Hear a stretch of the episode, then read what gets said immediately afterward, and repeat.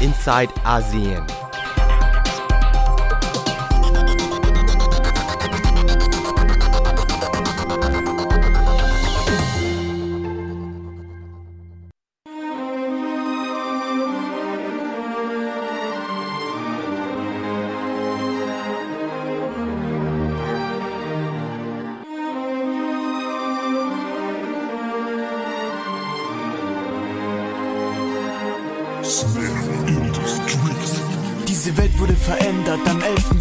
September. Das geht an die Opfer, alle Helfer und Männer, die an diesem Tag ihre Leben riskierten und für ihre Landsleute ihre Leben ließen. Blauer Himmel, ein wunderschöner Morgen. Doch eine Maschine macht der Flugbehörde Sorgen. Die Menschen im Flugzeug beten in der Luft. Kurz darauf ist mit ihrem Leben Schluss. Was war passiert? Die Leute schauen rauf zur Spitze vom Turm und man sieht grauen Rauch. Menschen am Fenster winken vergeblich. Der Rauch und der Qualm wird für sie unerträglich. Der Himmel brennt, auch wenn es dumm klingt. Wie muss es da oben sein, dass man lieber runterspringt? Und zu wissen, dass man dabei drauf geht. Der 11. September für viele kein Ausweg. Ein Tag in New York wird bedeckt von einer Staubwolke. Im September, an dem es keiner glauben wollte. 2001, ich weiß, tausend weinen. Heute noch, denn sie spüren Leid und den Feind. Ein Tag in New York voller Schrecken und Panik.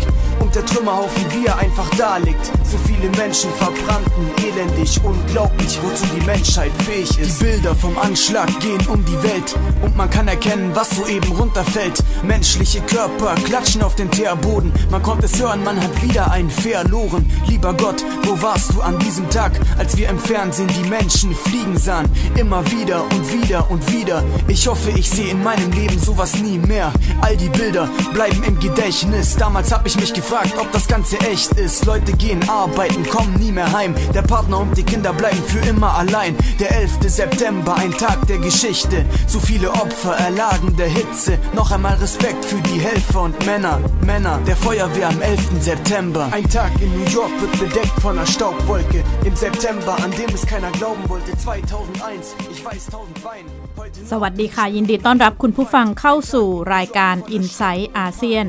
ดิฉันชลันทรโยธาสมุทรทำหน้าที่ดำเนินรายการ เราเริ่มต้นรายการกันด้วยเพลง A Day in New York โดย Maestro Douglas นะคะ เป็นเพลงที่แต่งขึ้นเนื่องในการลำลึกถึงสถานการณ์ วัน 11 กันยายน และนี่ก็เป็นวันครบรอบ 20 ปีเหตุการณ์ 9-11 หรือเหตุการณ์ 11 กันยายนที่ เครื่องบินชนตึก World Trade Center ก่อนที่จะชวนคุณผู้ฟังไปคุยกับสถานการณ์เมื่อ 20 ปีที่แล้ว จะชวนกันไปคุยกับ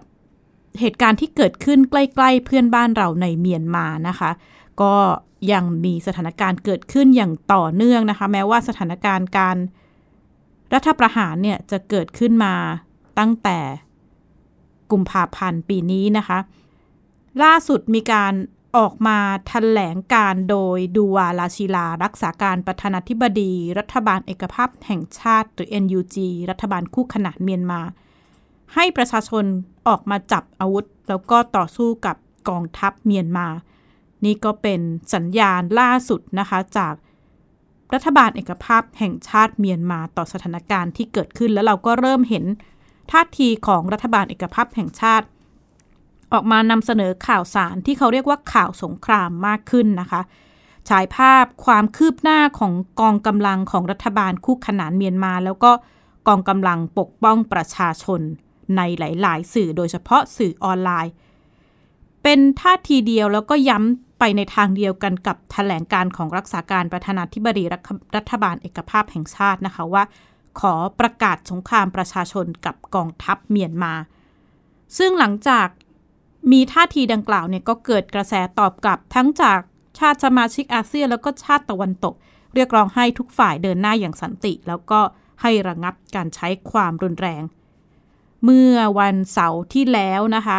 ก็ได้เห็นคันให้สัมภาษณ์ของเอราวันยูซุฟรัฐมนตรีช่วยว่าการกระทรวงการต่างประเทศของบรูไนซึ่งเอริวันยูซุฟเนี่ยเป็นผู้แทนพิเศษอาเซียนประจำเมียนมา ได้ให้สัมภาษณ์กับสำนักข่าวเกียวโดว่า กองทัพเมียนมาเนี่ยยอมรับข้อเสนอให้ทุกฝ่ายหยุดยิงเป็นเวลา 4 เดือน เพื่อแก้ปัญหาความขัดแย้ง แต่หลังจากที่เอริวันยูซุฟให้สัมภาษณ์กับสำนักข่าวเกียวโด วันถัดมาซอมินตุนโฆษกของรัฐบาลทหารเมียนมา ออกมาปฏิเสธข้อความดังกล่าวนะคะ ได้ให้สัมภาษณ์กับดีรวดีสื่อเมียนมาระบุว่าว่านางหม่องลวินรัฐมนตรีต่างประเทศของรัฐบาลทหารเมียนมา ไม่เคยมีข้อตกลงเรื่องการหยุดยิงกับผู้แทนพิเศษอาเซียน ไทย PBS ได้พูดคุยกับผู้ช่วยศาสตราจารย์ดุลยภาคปีชารัตน์นะคะ รองคณะบดีฝ่ายวิชาการวิทยาลัยนานาชาติปรีดีพนมยงค์เป็นผู้เชี่ยวชาญด้านการเมืองแล้วก็สถานการณ์ในเมียนมา อาจารย์มองบทบาทอาเซียนท่ามกลางความขัดแย้งที่เกิดขึ้นค่ะ ผมผมคิดว่าไม่ค่อยมีบทบาทเท่าไหร่นะครับ อันนี้พูดกันตรงๆเลย เพราะว่า ทางอาเซียนก็เสียงแตกกันอยู่แล้ว แม้ว่าจะมีความพยายามนะครับ มีการตั้งทูตพิเศษจากทางยูไนเข้ามา แล้วก็ขยับกิจกรรมทางการทูตเพื่อเข้าไปโยกกระบวนการสร้างความปรองดองนะครับ ลดความรุนแรงภายในพม่า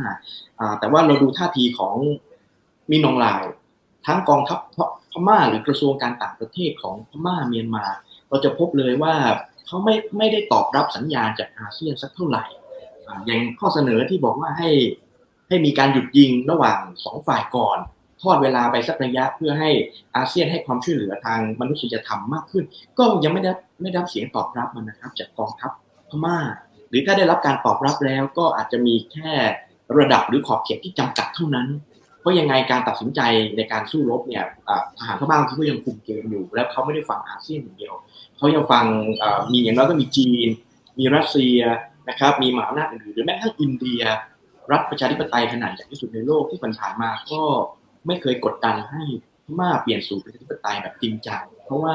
ไปกดดันระบบทหารมากอินเดียก็จะเสียเปรียบจีนนะครับ จะเสียดุลจีน เพราะว่าจีนก็ support ทหารพม่ามาในอดีตเกมแบบนี้ท่าทีแบบอินเดียมันก็จะมีมีภาวะชะงักงันเหมือนกันในการจะ push การเปลี่ยนสู่ประชาธิปไตยในพม่าอาเซียนก็ก็ทำอะไรมากไม่ได้นะครับ เนื่องจากว่า พม่าคงไม่ได้ฟังอาเซียนอย่งเดียว แล้วก็พม่าก็มีกุศโลบายนะครับ คณะรัฐประหารก็จะมีเกมชะลอเบี่ยง มีการชะลอการลุกเข้ามาทางการทูตของอาเซียนเพราะนั้นเรื่องเอ่อ proposal เกี่ยวกับซีฟาเนี่ยนะครับซึ่งยังไม่ได้สียงตอบรับแบบแน่ชัดมากเนี่ยผมก็คิดว่ามันเป็นตัวบ่งชี้แล้วนะครับแล้วยังไม่นับอาการค้างเติมอีกหลาย ๆ มิติอย่างที่อาเซียนก็จะระดมจับกำลังแล้วก็ตัดสิน ท่าทีทางการทูตอย่างชัดเจนเนี่ยมันมันเริ่มมีการติดขัดดวนเรเหมือนกันนะครับในท่าทีที่มีต่อทางพม่า เพราะฉะนั้นถ้าถามในมุมผมผมคิดว่าก็ก็คงช่วยอะไรในการแก้ไขสถานการณ์มากไม่ได้นะครับ ถ้าดูในมุมของอาเซียนแต่อาจจะมีความพยายามอยู่เป็นระยะอาจจะช่วยได้ในบางปรอกในบางประเด็น แต่ว่าพม่าตัวนี้มันเป็นเกมของยุทธศาสตร์ การเมืองระหว่างประเทศในโลกหรือเอเชียไปแล้วนะครับเพราะฉะนั้นมันมีมหาอำนาจหรือมีแพลตฟอร์มอื่นๆ ที่เข้ามาเกี่ยวพันนอกจากอาเซียนขณะที่บนโลกออนไลน์ ชาวเมียนมาเองก็วิพากษ์วิจารณ์แล้วก็แสดงความไม่พอใจต่อท่าทีของผู้แทนพิเศษอาเซียนนะคะ ระบุว่าการเสนอข้อเสนอหยุดยิงเนี่ยเป็นเพียงการยืดเวลาให้กองทัพบรรจุกระสุนเพิ่มเติมเท่านั้นโฆษกกระทรวงการต่างประเทศอินโดนีเซียก็ได้ให้สัมภาษณ์กับสำนักข่าวรอยเตอร์สว่าเรียกร้องให้ทุกฝ่ายให้ความสำคัญกับความปลอดภัยของประชาชนชาวเมียนมาเป็นหลัก ด้านกระทรวงการต่างประเทศไทยออกมาปฏิเสธนะคะ ข้อกล่าวอ้างที่ว่าไทยเกี่ยวข้องกับการสนับสนุนอาวุธ ให้กับชนกลุ่มน้อยตามแนวชายแดน แล้วก็ย้ำว่าไทยให้ความสำคัญกับสันติภาพในเมียนมาเป็นอันดับแรกมาโดยตลอด กระทรวงการต่างประเทศจีนก็ออกมาเรียกร้องให้ทุกฝ่ายคำนึงถึงผลกระทบต่อประชาชนแล้วก็ประเทศในระยะยาว พร้อมแนะนำให้หาทางออกอย่างเหมาะสม ภายใต้รัฐธรรมนูญแล้วก็กฎหมาย ไทยพีบีเอสเองได้พูดคุยกับคุณทวีจงกิจถาวรนนะคะสื่อมวลชนอาวุโส แล้วก็นักวิเคราะห์อาเซียน มองว่าขณะนี้อาจจะต้องให้เวลากับทูตพิเศษอาเซียน เพื่อที่จะให้เกิดการพูดคุยอย่างรอบด้าน ขณะเดียวกันก็บอกว่าให้จับตาดูสถานการณ์ในอีก 2-3 สัปดาห์ข้างหน้าที่จะมีเหตุการณ์สำคัญเกิดขึ้นค่ะ อันนี้ก็เป็นประเด็นที่ดีแล้วก็เป็นประเด็นที่ คนทั่วไปได้หยิบยก แล้วก็โจมตีอาเซียนว่าดีแต่พูดแล้วก็ไม่สามารถทำอะไรให้เป็นรูปทำได้ ผมคนหนึ่งที่ติดตามอาเซียนมานานผมเนี่ยไม่เห็นด้วย ผมคิดว่าอาเซียนเนี่ยพยายามทำทุกสิ่งทุกอย่าง เพื่อที่จะได้การแก้ไขปัญหานะครับที่ยั่งยืนไม่ใช่ผมย้ำอยู่อยู่เสมอว่าอาเซียนเนี่ยไม่ใช่นักนักวิ่งนะครับร้อยเมตรเป็นนักวิ่งมาราธอนนะครับ ฉะนั้นการที่ ทูตพิเศษเนี่ยจะต้องมีการเจรจาหาลู่ทางนะครับที่เป็นที่ยอมรับของทุก ๆ ฝ่าย ฉะนั้นรีบร้อนไม่ได้นะครับ เราเข้าใจเลยดีมาก ๆเลยนะครับ คือประชาชนเมียนมาเนี่ยรู้สึกเจ็บใจแล้วก็รู้สึกว่าอาเซียนเนี่ยไม่เข้าใจปัญหาของเขาแล้วต้องการให้อาเซียนเนี่ยแก้ไขปัญหาอย่างรวดเร็ว แต่ตามความเป็นจริงแล้วเนี่ยการแก้ปัญหาในลักษณะนี้เนี่ย มันแก้ไขลำบาก เพราะว่ามีผู้เกี่ยวข้องเนี่ยเต็มไปหมด แล้วก็ผู้เกี่ยวข้องเนี่ยติดอาวุธด้วยนะครับ ฉะนั้นจะต้องอรอเวลาให้เหมาะสมนะครับ แต่ในขณะนี้เนื่องจากว่ามีโรคโควิดด้วย แล้วก็เศรษฐกิจนะครับ รวมทั้งการคว่ำบาตรนะครับของประชาคมโลกเนี่ยทำให้สถานการณ์เนี่ยยิ่งบีบคั้นนะครับ ผมเห็นว่าสถานการณ์บีบคั้นเนี่ยมีความจำเป็น แล้วผมเชื่อว่า ภายในสองสามอาทิตย์หน้านี้เนี่ยจะต้องมีอะไรที่สร้างความหวังให้กับคนพม่าคือหนึ่งนะครับ จะมีการช่วยเหลือทางด้านมนุษยธรรมสองจะมีการเปิดโอกาสว่าในอนาคตนี้นะครับจะมีการเจรจาระหว่างที่กลุ่มที่เกี่ยวข้องอย่างไรโดยเฉพาะอย่างยิ่ง ระหว่างตัวแทนของพรรค NLD นะครับกับของรัฐบาลทหารนะครับ ในตอนช่วงนี้เนี่ยอาจจะมีสองกลุ่มนี้ก่อน ต่อต่อไปเนี่ยอาจจะเพิ่มคนอื่นเข้ามา อาจจะมีกลุ่มชาติพันธุ์เข้ามา อาจจะมีกลุ่มแต่อารยะขัดขืนเข้ามานะครับ มันจะต้องเป็นขั้นตอนนะครับ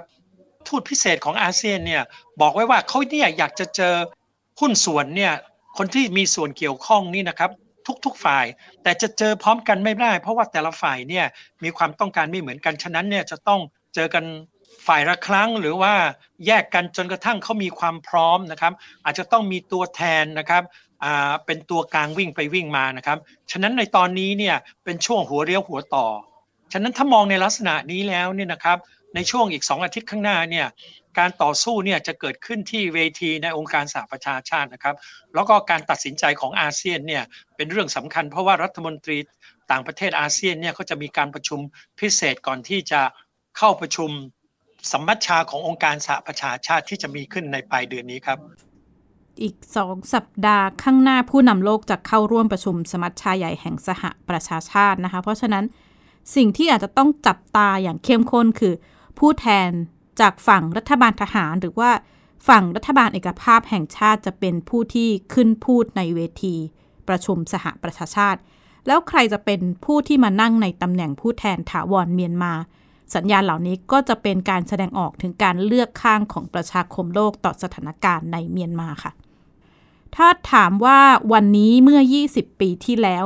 ในช่วงค่ำๆหลาย ๆ คนทำอะไรกันอยู่ ขณะที่ปรากฏภาพข่าวเครื่องบินชนตึก World Trade Center ทุกคนคงตอบกันได้นะคะ ตอนนั้นดิฉันเองก็ออกไปทานข้าวนอกบ้าน แล้วก็เห็นภาพข่าวนี้เกิดขึ้นในร้านอาหาร ตอนแรกก็นึกว่าเป็นการโปรโมทหนัง แต่ว่า ผ่านไปดูก็เป็นภาพจริงแล้วขณะนั้นนี่ทั่วทั้งร้านอาหารก็เงียบ แล้วความเงียบนี้ก็คาดว่าจะเกิดขึ้นในหลายประเทศทั่วโลกนะคะ เวลานั้นเป็นช่วงค่ำของไทย แต่ว่าเป็นช่วงเช้าที่สหรัฐ เมื่อผู้ก่อการร้ายจี้เครื่องบินสี่ลำที่กำลังบินอยู่บริเวณฝั่งตะวันออกของสหรัฐอเมริกา โดยลำแรกไปพุ่งชนอาคารที่ 1 ของ World Trade Center บริเวณชั้น 90-95 ในเวลา 8นาฬิกา46 นาที และลำที่ 2 ก็ไปพุ่งชนอาคารที่ 2 ของ World Trade Center ในเวลา 9 นาฬิกา 3 นาที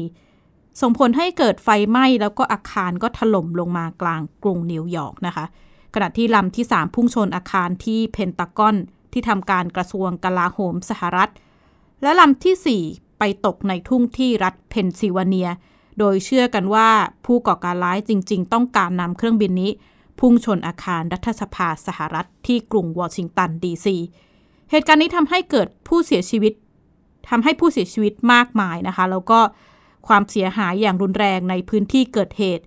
แล้วก็มีผู้คนอีกจำนวนมากที่ได้รับผลกระทบทั้งทางตรง แล้วก็ทางอ้อมจากเหตุการณ์นี้ โดยรัฐบาลสหรัฐก็ได้กำหนดให้ 11 กันยายนของทุกปี เป็นวันลำลึกเหตุวินาศกรรม 11 กันยายน ตั้งแต่ปี 2545 เป็นต้นไป แต่ท่ามกลางสถานการณ์ช็อกโลกที่เกิดขึ้น อีกด้านมีชุดความคิดที่เห็นต่างนะคะ คนจำนวนหนึ่งไม่เชื่อว่าเหตุการณ์ที่เกิดขึ้นในวันที่ 11 กันยานั้นเกิดขึ้นจริง เชื่อว่าเป็นปฏิบัติการที่จัดฉากขึ้นโดยรัฐบาลสหรัฐ มีการพยายามทำสื่อสารคดีออกมาจำนวนมาก ภายใต้ชื่อ ขบวนการค้นหาความจริงเกี่ยวกับเหตุการณ์ 11 กันยายน ติดตามรายงานกับคุณนัฐถาโกมลวาทินค่ะ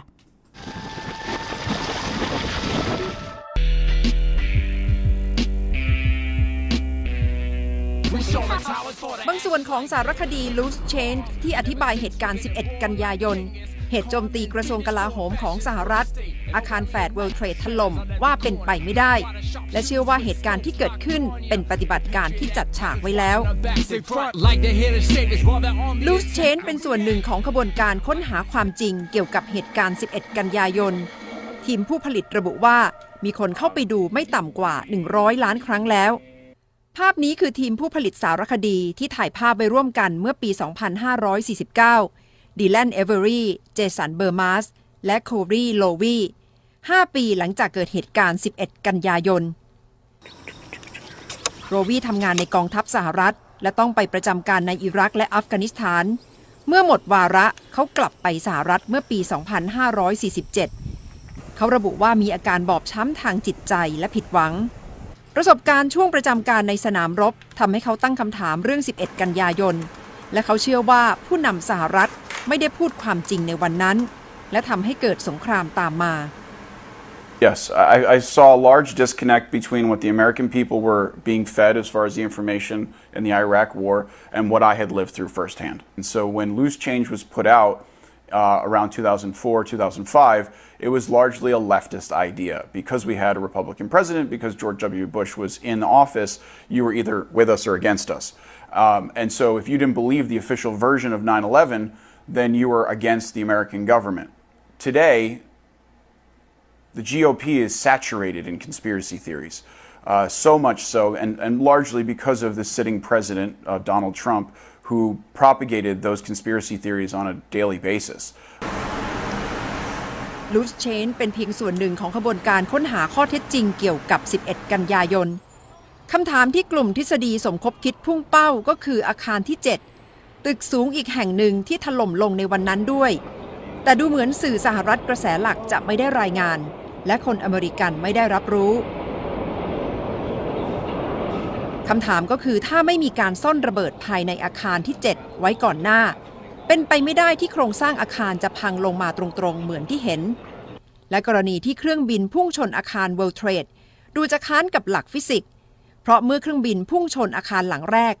เป็นไปไม่ได้ที่เครื่องบินที่ทำจากอลูมิเนียม จะหายเข้าไปในอาคารคอนกรีตเสริมเหล็กแบบนั้น แล้วทำไมส่วนบนของอาคารไม่ทับลงมา อีกคำถามก็คือ ไม่มีซากเครื่องบิน ซากปีกเครื่องบิน ซากยาง ซากที่นั่ง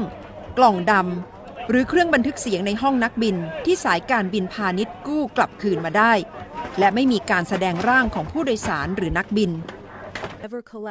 การตรวจสอบทฤษฎีต่างๆทำกันตลอด 20 ปีที่ผ่านมา ก่อนหน้านี้สำนักงานบริหารสถานการณ์ฉุกเฉินของรัฐบาลสหรัฐ ฟีมาและสถาบันแห่งชาติเรื่องมาตรฐานและเทคโนโลยี ยืนยันการตรวจสอบการถล่มของอาคาร ว่าไม่ได้เป็นผลโดยตรงจากเครื่องบิน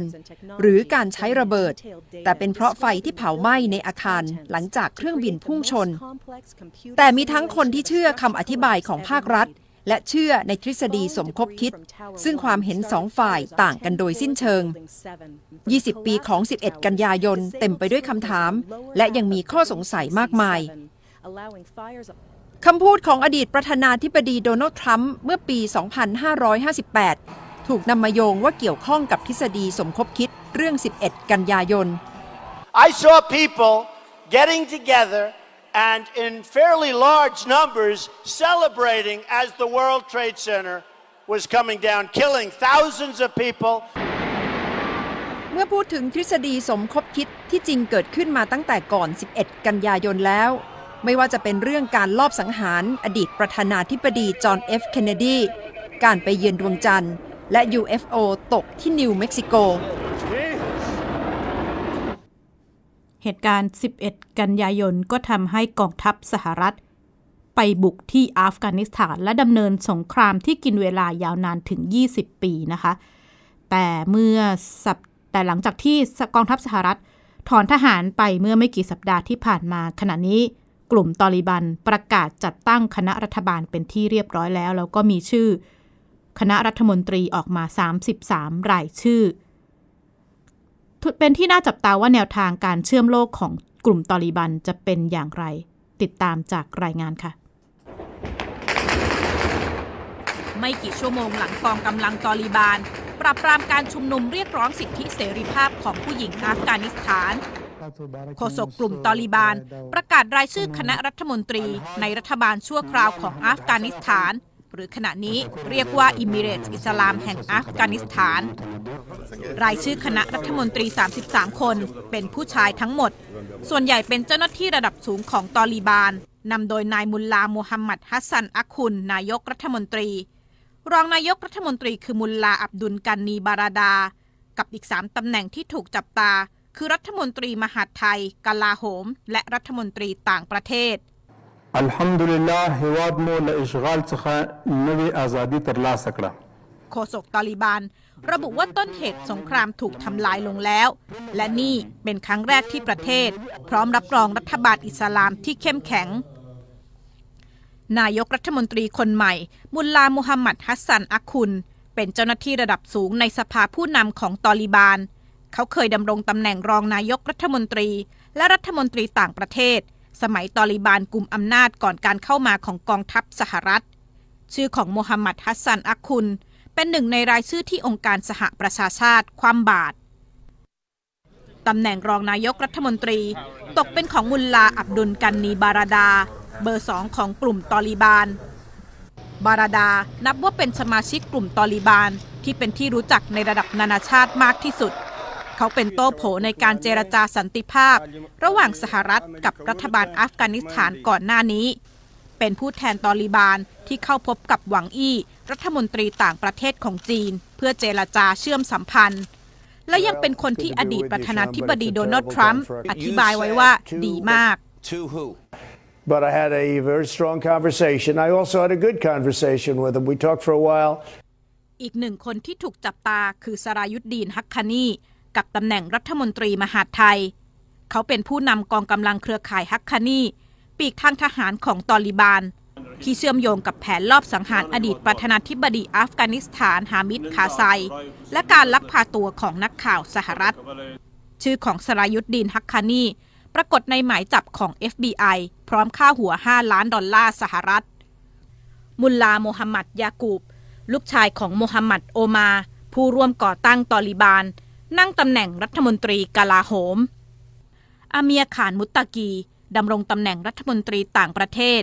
เขาเคยเป็นรัฐมนตรีวัฒนธรรมและข้อมูลข่าวสาร และรัฐมนตรีศึกษาในสมัยตอลิบานปกครองอัฟกานิสถาน ขณะที่นานาชาติมีปฏิกิริยาต่อรัฐบาลชุดใหม่ของอัฟกานิสถานต่างกันไป 中国驻阿富汗使馆呢，在正常履职。 หวังเหวินปินโฆษกกระทรวงการต่างประเทศจีน ระบุจีนเดินหน้าเจรจาและประสานงานกับรัฐบาลใหม่ของอัฟกานิสถาน และหวังว่ารัฐบาลจะรับฟังเสียงของกลุ่มชาติพันธุ์ต่างๆ ตามความคาดหวังของประชาคมโลก ขณะที่สหรัฐ แสดงความกังวลต่อท่าทีของรัฐบาลตอลิบาน ที่ระบุว่าเกี่ยวข้องกับการโจมตีกองกำลังสหรัฐ โจไบเดนมองท่าทีจีนต่อสถานการณ์ในอัฟกานิสถาน